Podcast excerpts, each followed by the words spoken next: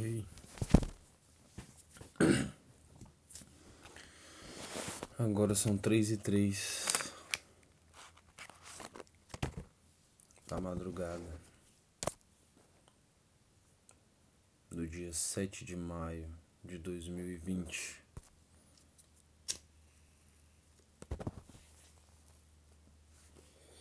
A única coisa que eu posso garantir para você que me escuta é essa autenticidade mesmo, seja no valor qualitativo que cada um atribua.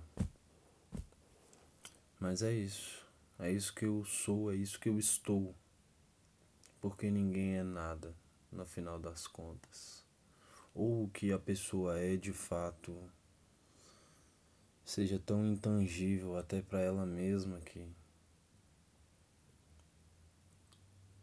por aproximação, ninguém é nada. As pessoas só estão sendo algo, estão se desenrolando em algo. Eu vejo que a maioria, não que eu escute muitos deles, mas eu vejo que a maioria dos podcasts tem um tema central ou a ideia do, do convidado e que de uma de uma forma geral isso tem a ver com não sempre com entretenimento, mas tem a ver com um determinado contato humano, humano e ameno. Eu Eu posso ser ameno, mas eu não posso ser o que eu não sou. E o que eu tenho sido de fato por agora é bastante melancólico, porque É verossímil se afirmar que a pessoa é mais ela mesma quando está só. E quando estamos sós, sem nenhum estímulo externo para desviar a atenção, o que habita os nossos corações e mentes, para citar os titãs. O que habita os nossos corações e mentes emerge de alguma forma, nem que seja num pensamento. Então, o que tem emergido de mim tem sido uma certa melancolia. E eu não posso negar essa melancolia. É claro que a pessoa, o indivíduo precisa se afundar muito numa visão deslocada da vida em si ou precisa estar realmente afundado em problemas insolúveis e que se somam para não ter em seu cotidiano, em seu dia a dia algo que que o tire dessa melancolia, dessa visão sei pessimista, não não é muito preciso, mas sim, eu tenho momentos felizes.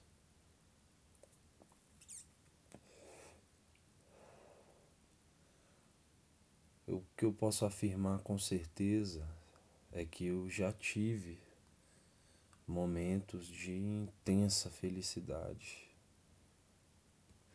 Talvez de uma intensidade que as pessoas que não vivenciam o oposto da mar... o oposto na amargura talvez não tenham experienciado uma felicidade tão plena. Eu tenho um filho, um filho de três anos e meio. Ele é perfeito de todas as formas que o possível permite.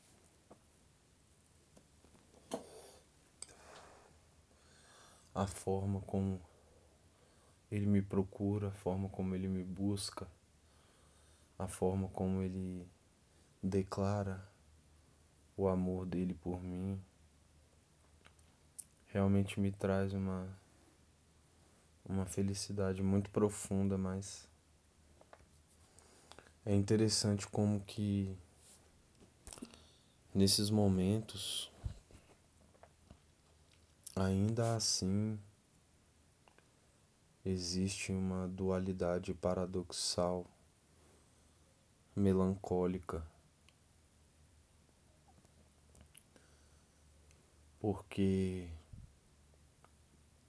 eu percebo que a pureza da alegria dele, a, a pureza do, da fluência do ser dele é, é tão intensa, é tão bonito ver a vida resplandecendo numa criança tão tenra. E em contrapartida, em contrapartida, isso me recorda da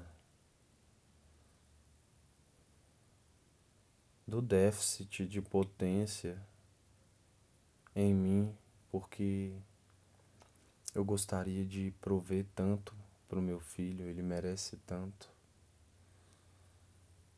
Não que os filhos dos outros não mereçam, mas eis aqui uma vida pura em pleno desenvolvimento diante dos meus olhos. É Ele que está aqui comigo. É dele que eu vejo a alma através das pupilas. Então, eu sinto que eu deveria ser melhor em determinados momentos. Ele me vê triste e eu não consigo saber o que que eu faço. Vou tomar um remédio aqui.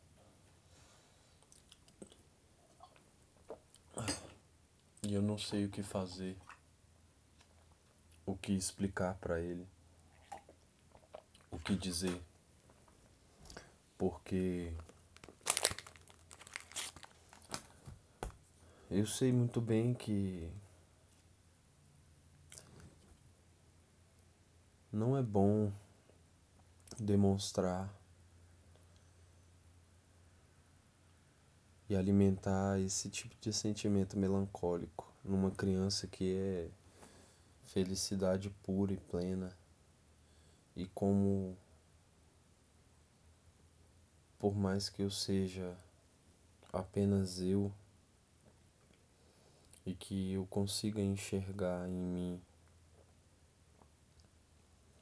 qualidades muito muito ímpares e etc. Como que eu vou. Como, como é possível coexistir com toda essa ânsia existencial perante uma fluência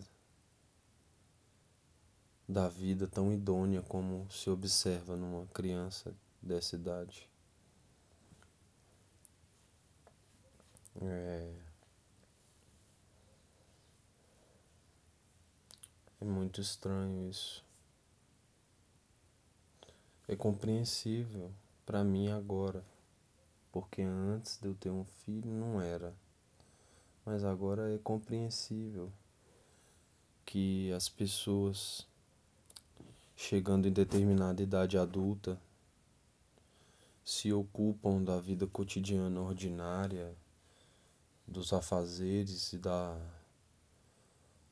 da luta diária pela sobrevivência e pelos pequenos prazeres e pela, pelo desfrutar do seu feudo pessoal, que é o lar, da sua família, porque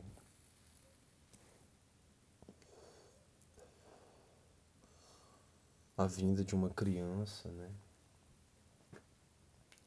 Para uma família, para uma unidade familiar, é, traz uma dinâmica completamente diferente do,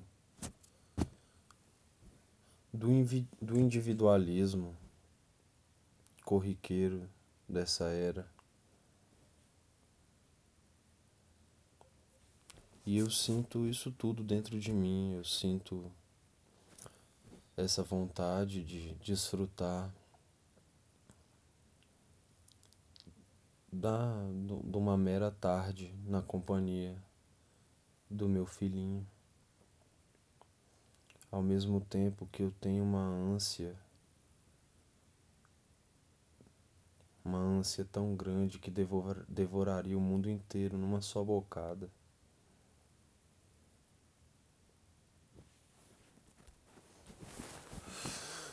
Eu vou ler agora um poema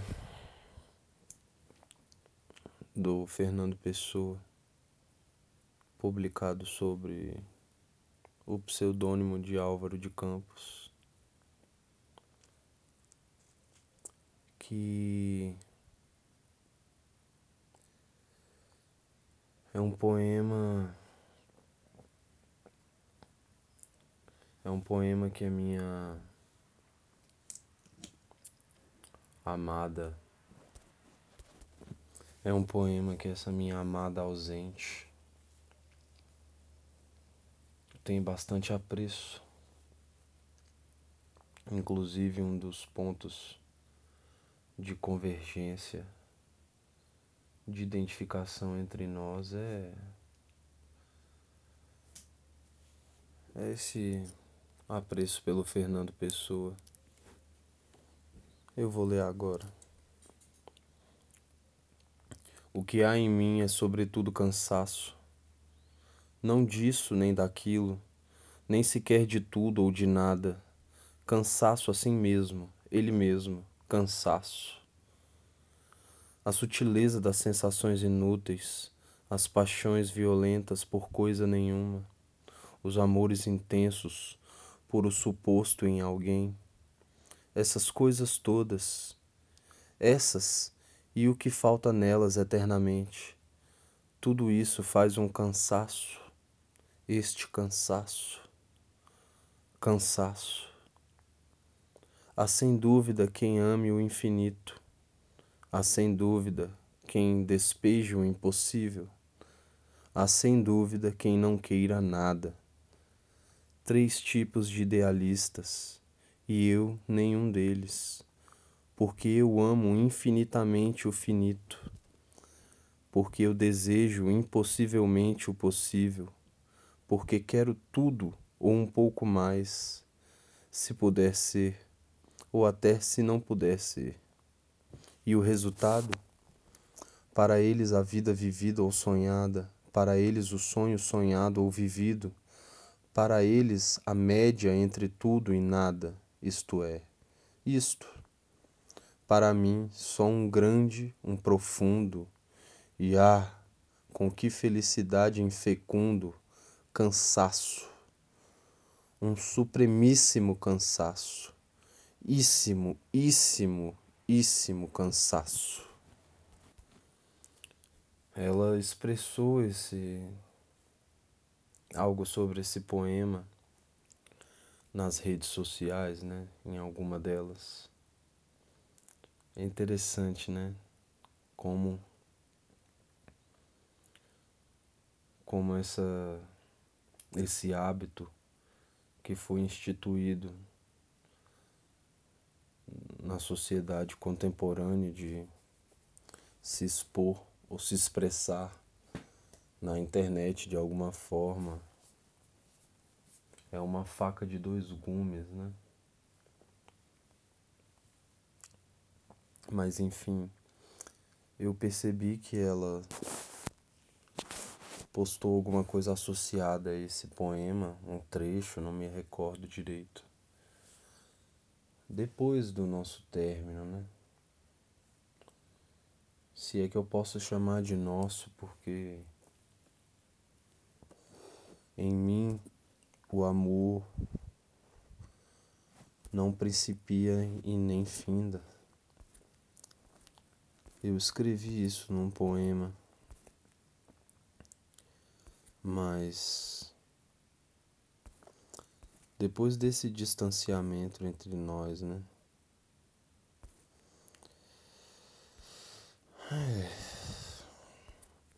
Eu eu vou ler o poema que eu escrevi agora. Sim, foi não, é. Sempre foi e continua sendo. Não, apenas é. Fenômenos de tal natureza excelsa não principiam nem findam. As representações e alegorias, todas feitas das mesmas mônadas, essas sim são como nuvens de identidade inescrutável, senão a razão da grandeza momentum. E ainda assim, Toda a beleza do transitório resplandece como bruma áurea que a luz produz, que a lua produz da luz que recebe de sua estrela amante e eterna. O amor que habita em mim apenas é, e assim sendo, erigiu todo um cosmo de fantasias com as cores da sua alma, minha amada. Eu sei que pertencemos ao amor embora se ouça o contrário, e que tudo abaixo deste está sujeito ao desgaste, ao degredo e ao descarte. Mas é preciso tempo para contemplar o esquecimento. É preciso braços para pôr abaixo um delírio feito concreto. Até mesmo no sacrifício ou na execução sumária pode existir reverência e solenidade. Uma sincera oração, um veneno preciso, imediato e confortavelmente familiar. A poesia é perpétua ao máximo extremo de seu caráter perecível.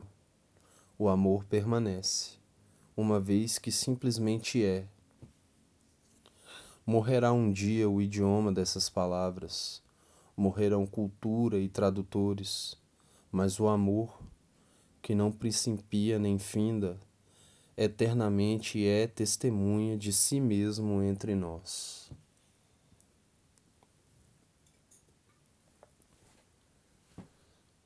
É...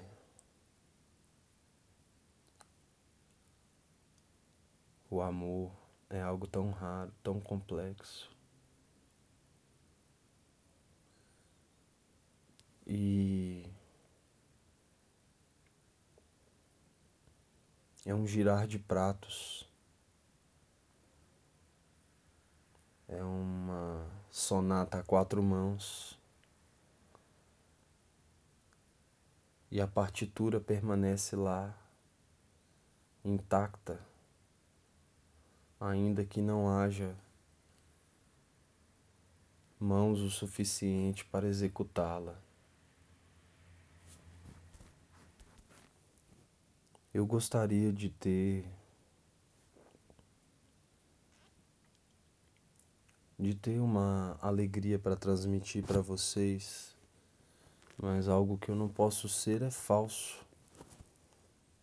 Não, não teria nenhum propósito se eu simplesmente me dispusesse aqui a procurar dizer o que é agradável de se escutar. Até porque vocês já têm aí do lado de dentro várias fontes nas quais você, vocês podem vocês podem beber desses sentimentos. Eu só posso ser sincero comigo mesmo. E assim como estou eu aqui sozinho, com esse gravador ligado, não há para quem mentir nem por que mentir.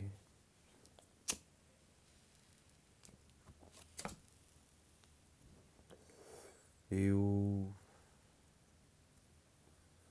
eu já fui muito feliz com essa com essa mulher que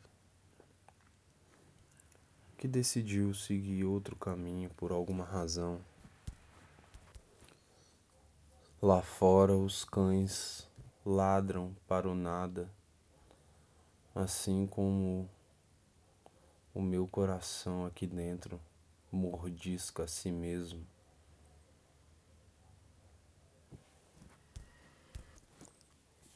Lá fora urram os motores de alguns carros, como dentro de mim urra a minha alma em silêncio. E eu sinceramente não sei o que fazer. Porque eu acredito sim que o amor é um espírito livre em si que vez ou outra se dá a dançar algumas canções com os mortais e que ele permanece intacto, independente das nossas desventuras, ou seja, eu posso novamente ser visitado pelo amor em alguma ocasião futura. Mas o fato é que mesmo quando eu estava em pleno fruir desse relacionamento com essa minha amada que se foi. Eu ainda tinha dentro de mim todo o amor que eu senti por todas as pessoas que passaram na minha vida, em algumas em especial, é claro. E dentro de mim, isso tudo sempre foi tão claro, fez tanto sentido.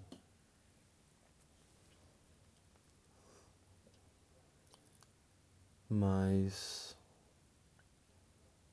dessa vez Foi a primeira vez que eu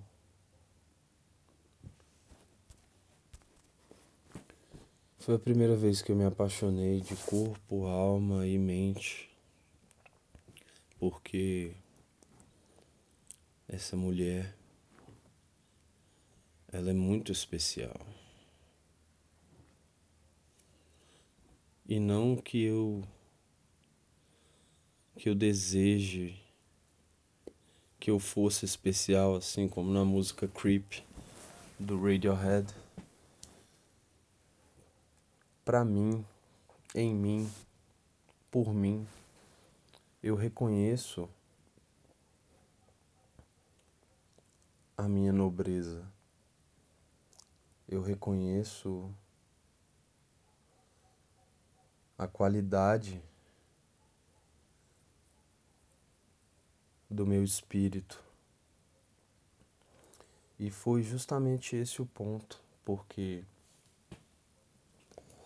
a identificação com uma outra consciência produz um amor sublime de uma tal forma E ainda mais partindo do pressuposto de que eu sou um outsider, de que eu sou um, um forasteiro. Reconhecer, encontrar, reconhecer e encontrar esse tipo de, de personalidade em outra pessoa é muito raro, muito especial, principalmente se for numa pessoa, no meu caso, né, numa mulher que além de tudo, para mim é uma obra de arte em todos os sentidos, mesmo com todos os seus traumas e amarguras, que eu também amei. Isso é, é uma parte muito importante do que eu acredito que seja o amor. Quem ama, ama também os amores de seu amado. Quem ama, ama também o passado de seu amado. Quem ama, ama também todas as desventuras e amarguras de seu amado. E eu assim o fiz. E a completude do ser dela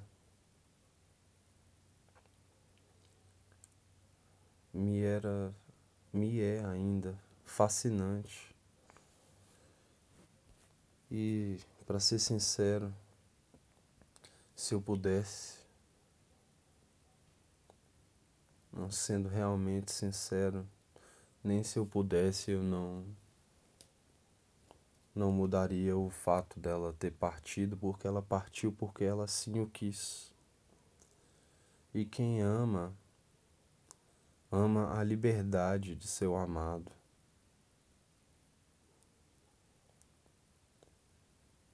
É duro, é muito duro perceber que quando.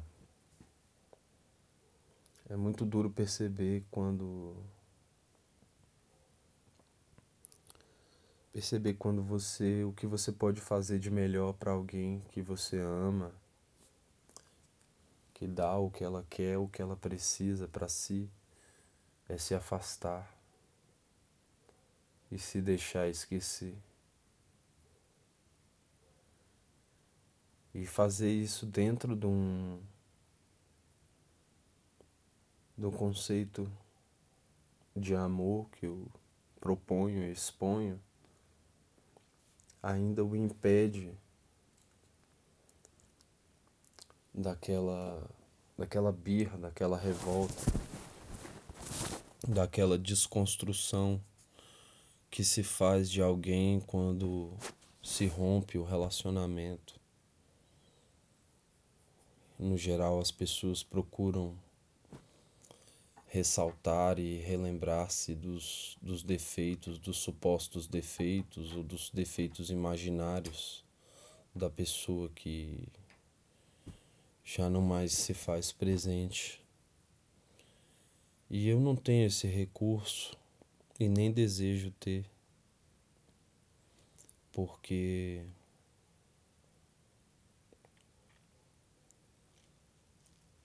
eu tenho que admitir, eu tenho que admitir que a felicidade que eu vivi ao lado dessa pessoa, em virtude dessa pessoa, é tão maior do que essa amargura que me visita agora com mais frequência, mas que talvez eu consiga sublimar.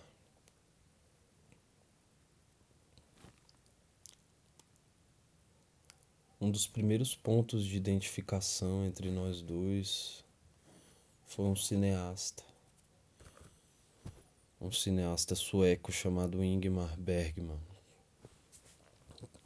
que eu já assisti mais filmes desse desse diretor do que de qualquer outro, assim, a perder as contas.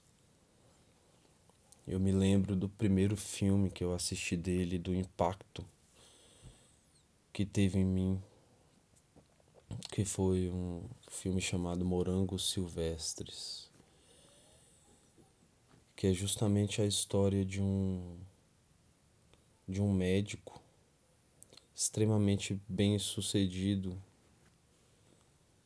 na sua área e, por consequência, bem sucedido aos olhos da sociedade, que recebe uma carta o convocando para receber um prêmio de honra numa faculdade que ele lecionou, se eu não me engano. E a partir daí ele começa a perceber o quanto isso tudo é vazio e o quanto esse pretenso sucesso, esse suposto sucesso não não trouxe felicidade.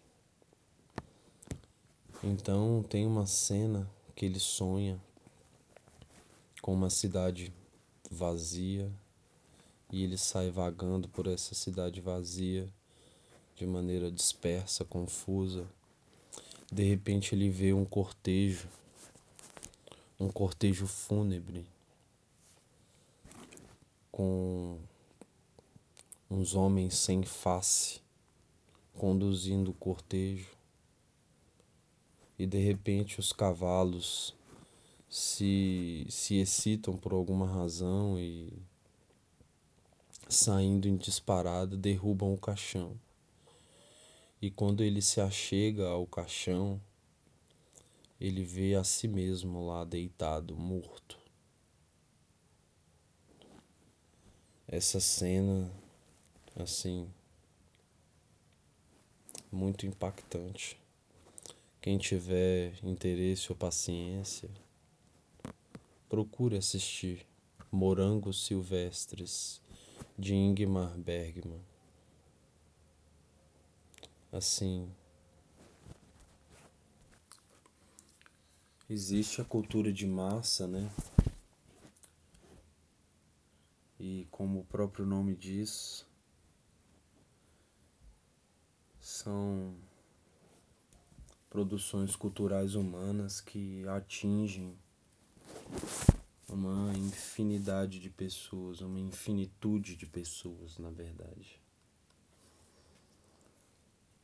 E existe também a suposta vanguarda em voga.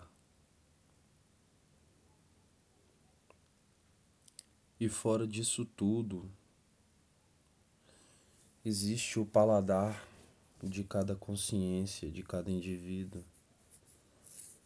E isso que me atraía muito, me atrai o paladar dela. Não que nós fôssemos totalmente sincronizados em cada detalhe do nosso paladar, mas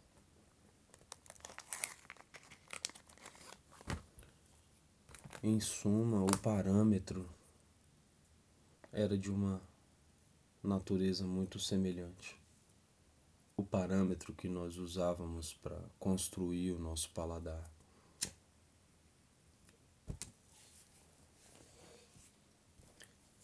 Aí eu vejo as pessoas à minha volta,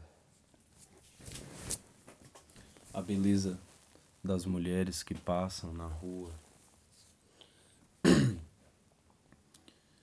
E por mais que seja inegável que a simetria de belos corpos chama a atenção de qualquer um em qualquer tempo,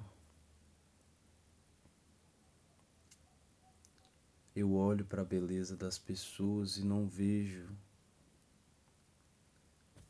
o brilho daquela personalidade, daquela individualidade tão ímpar.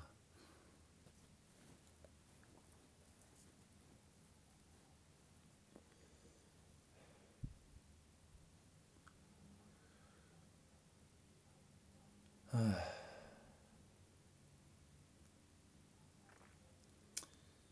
Muitas pessoas podem caçoar e me estereotipar como como uma pessoa que se martiriza ou, ou como um fraco ou como um tolo ou como um iludido idealista. Mas a verdade é que é tudo tão mais complexo e profundo do que esses cogitos simplórios. Eu não tenho vergonha de ser o que eu sou. Pelo contrário, para comigo mesmo eu tenho muito orgulho. Eu me amo bastante. Mas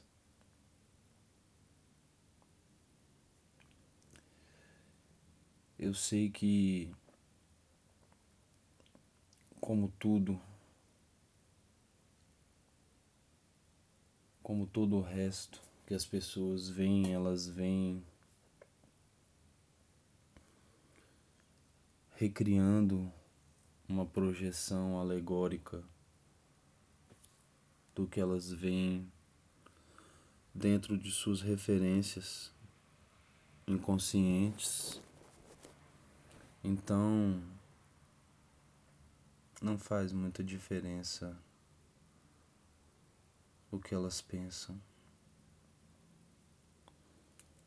Eu não sei qual é o proveito que você pode tirar das minhas palavras ou da exposição da minha experiência pessoal. Eu só sei que por alguma razão se eu não se eu não clamasse a minha dor, ainda que aos ventos, as pedras clamariam por mim.